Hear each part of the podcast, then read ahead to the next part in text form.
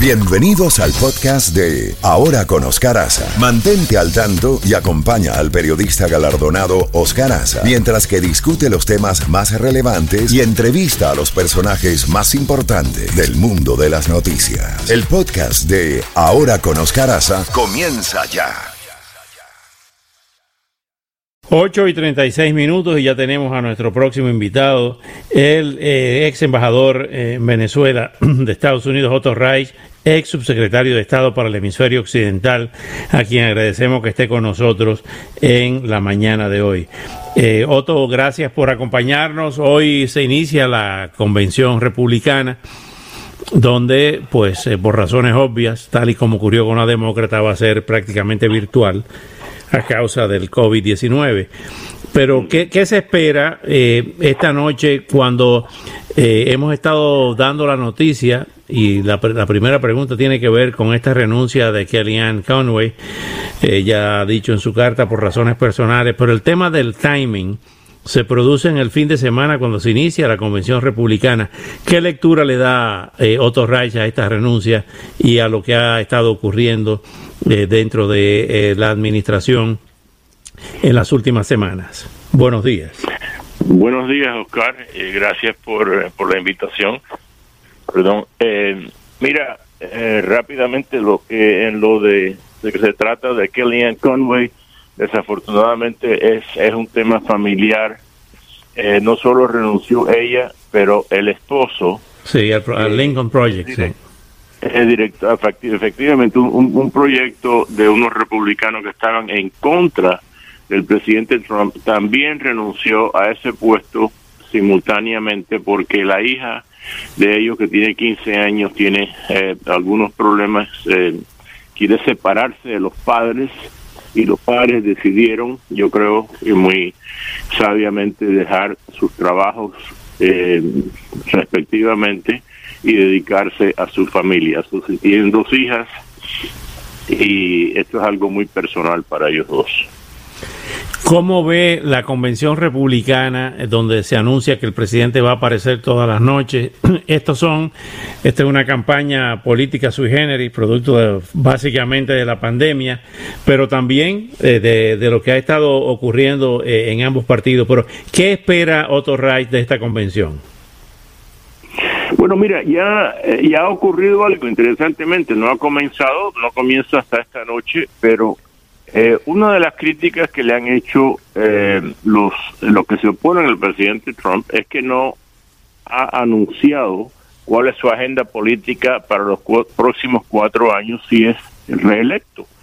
Y ya esta mañana el, el Comité Republicano y la Casa Blanca han anunciado que van a a, decir eh, en detalle, que van a anunciar en detalle cuáles son las, uh, los puntos principales de la agenda política y económica del, del presidente para los próximos cuatro años. O sea que yo creo que una convención como esta da la oportunidad, uh, igual que a los demócratas lo tuvieron la semana pasada, a un partido y a un candidato o candidatos, porque es el presidente y el vicepresidente, a eh, reintroducirse, representarse al público eh, y de una manera en que el público pueda escoger entre cuál prefiere eh, que sea el presidente eh, y el vicepresidente para los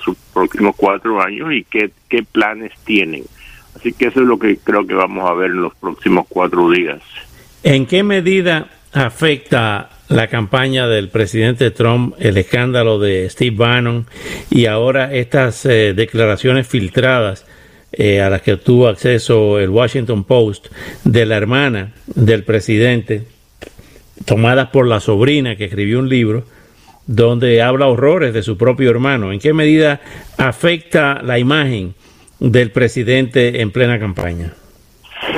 Mira, yo creo, mi opinión personal es que eh, después de cuatro años, es más, se puede decir después de seis años, porque la campaña de Trump comenzó en el 2015, casi eh, cinco años y medio, de ataques personales a este presidente, que yo creo que cualquier persona normal hubiera eh, se hubiera encogido bajo esos ataques, yo no, francamente creo que ni estos ataques de la hermana, que me imagino que quizás le duelen a él personalmente, eh, ni lo que ocurrió con Steve Bannon, que son dos cosas distintas, van a afectar a la imagen del presidente Trump. Recordemos que la, la sobrina de Trump hace unas semanas salió con un libro, no solo con unas declaraciones filtradas.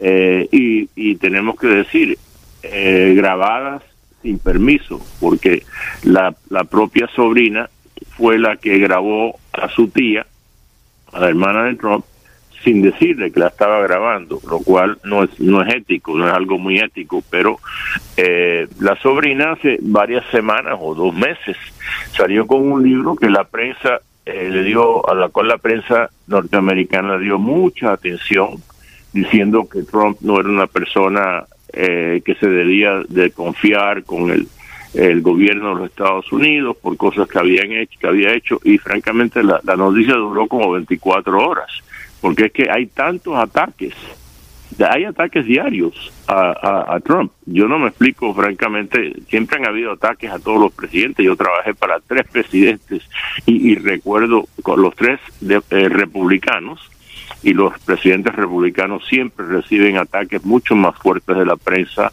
norteamericana que los demócratas y lo que les, lo que los ataques a Trump han sido algo eh, fuera de, de, fuera de serie fuera de, de lo normal.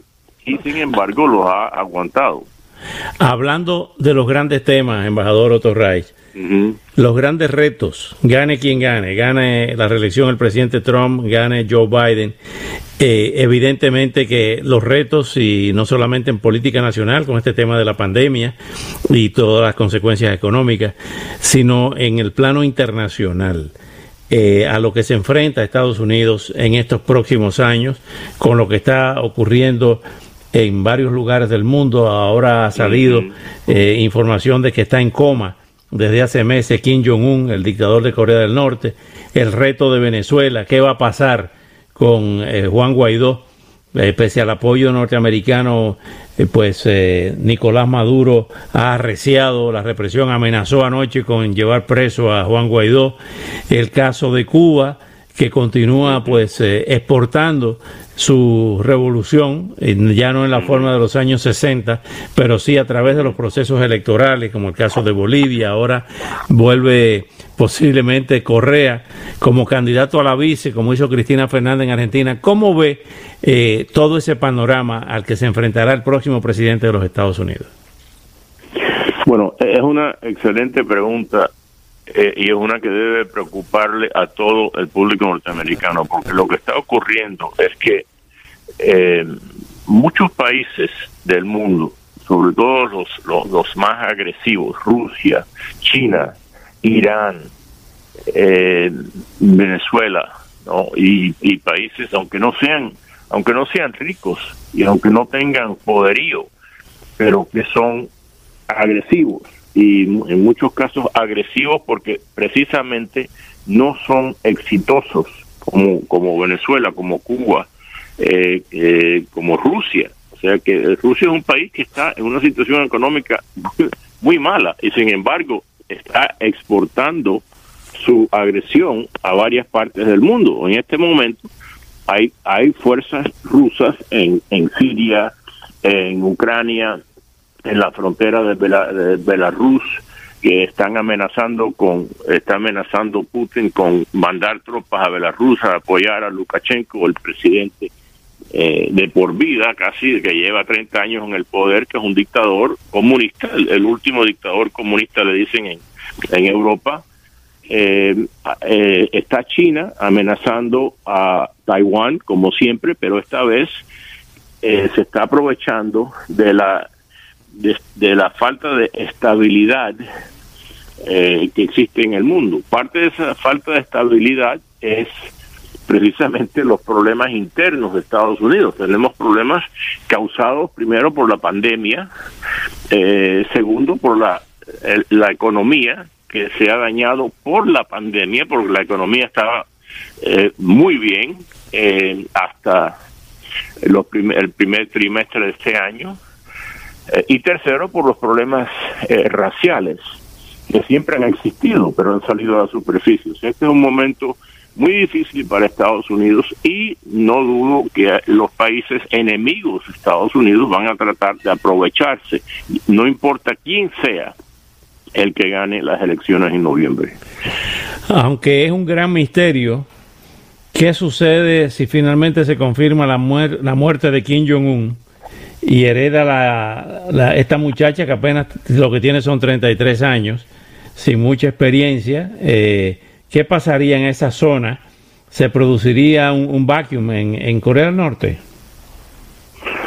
Eh, sí, se produciría un vacío igual que se produjo, francamente, cuando murió el padre de Kim Jong-un eh, por, un, por un tiempo, porque Kim Jong-un en aquel momento creo que era hasta más joven todavía de lo que es su, hermana su hermana hoy.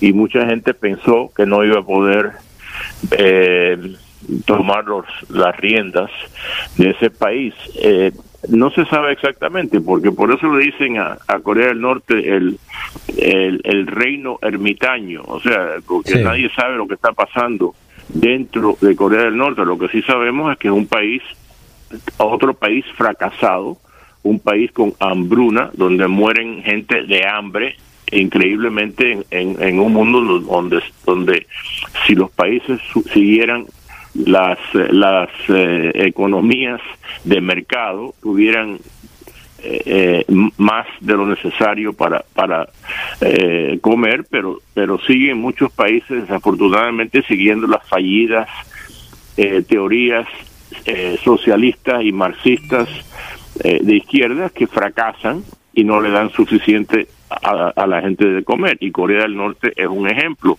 El contraste entre Corea del Norte donde la gente muere de hambre, y Corea del Sur es uno de los países más avanzados del mundo, con la misma población, la misma cultura, eh, la misma etnia, eh, el, contraste demuestra claramente cuál, cuál sistema político y sistema económico es el que el que eh, tiene éxito, que es la democracia de y, el mercado libre.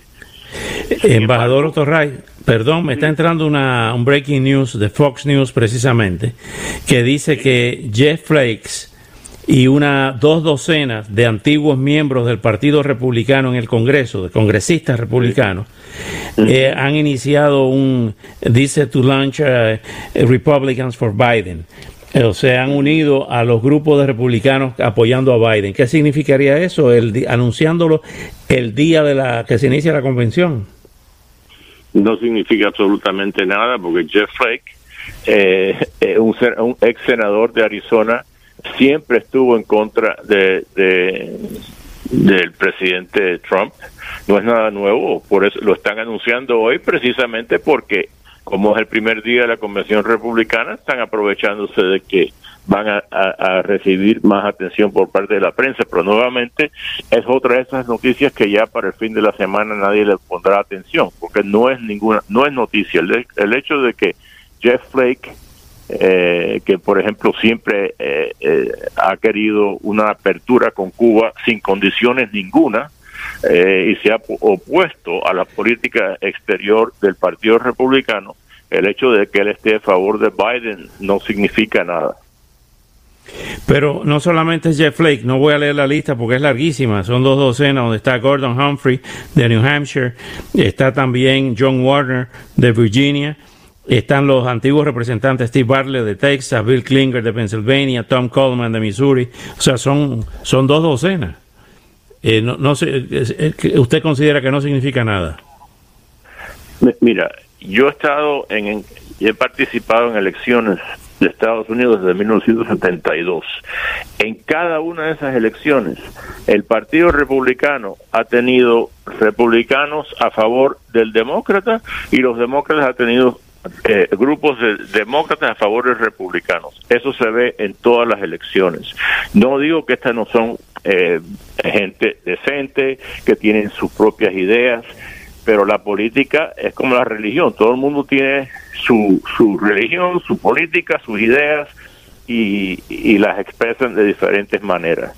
Yo, yo, yo, no, yo te aseguro que esto no tendrá impacto en la elección eh, final, o sea, en el resultado final de las elecciones. Simplemente eh, concluye, yo creo, lo que todo el mundo sabe, que Trump es una persona muy controversial, que no, hay que recordar que Trump no fue, no fue miembro del Partido Republicano hasta el 2009 hace muy poco, o sea, seis años antes de declararse como candidato a la presidencia, él todavía era miembro del Partido Demócrata. Él es más, en muchas cosas es más demócrata que republicano.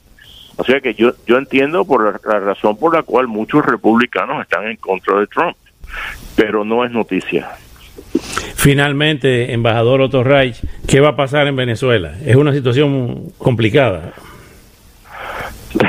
sí, y ha sido complicada por más de 20 años. Mira, lo de Venezuela es, francamente es doloroso.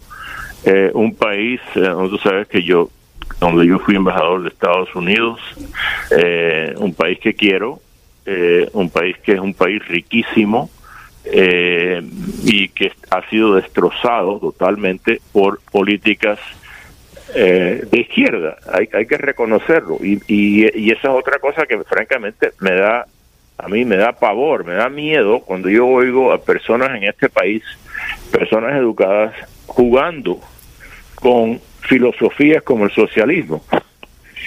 Eh, el, socialismo es lo que causa la destrucción de las economías. No estoy hablando de socialismo como Noruega o que, que, ya casi ha abandonado el socialismo. muchos de los países escandinavos han abandonado el socialismo pero estoy hablando de socialismo, un socialismo marxista que francamente es una cortina de humo para, para el comunismo. Lo que ¿Pero tú crees que Biden es marxista?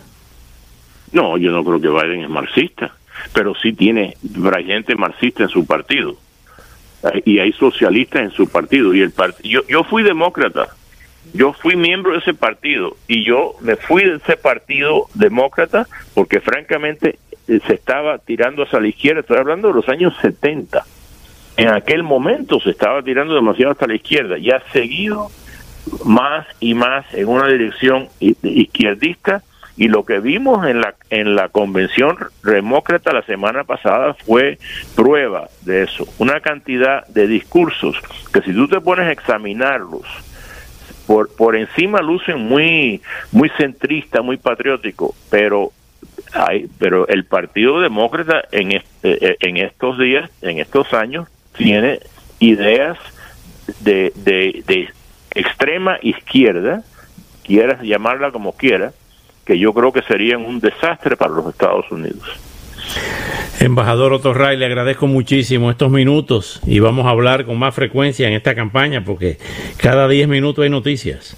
Muchas gracias y, cuídese del COVID. gracias, igualmente Oscar. Muchas gracias. hasta pronto.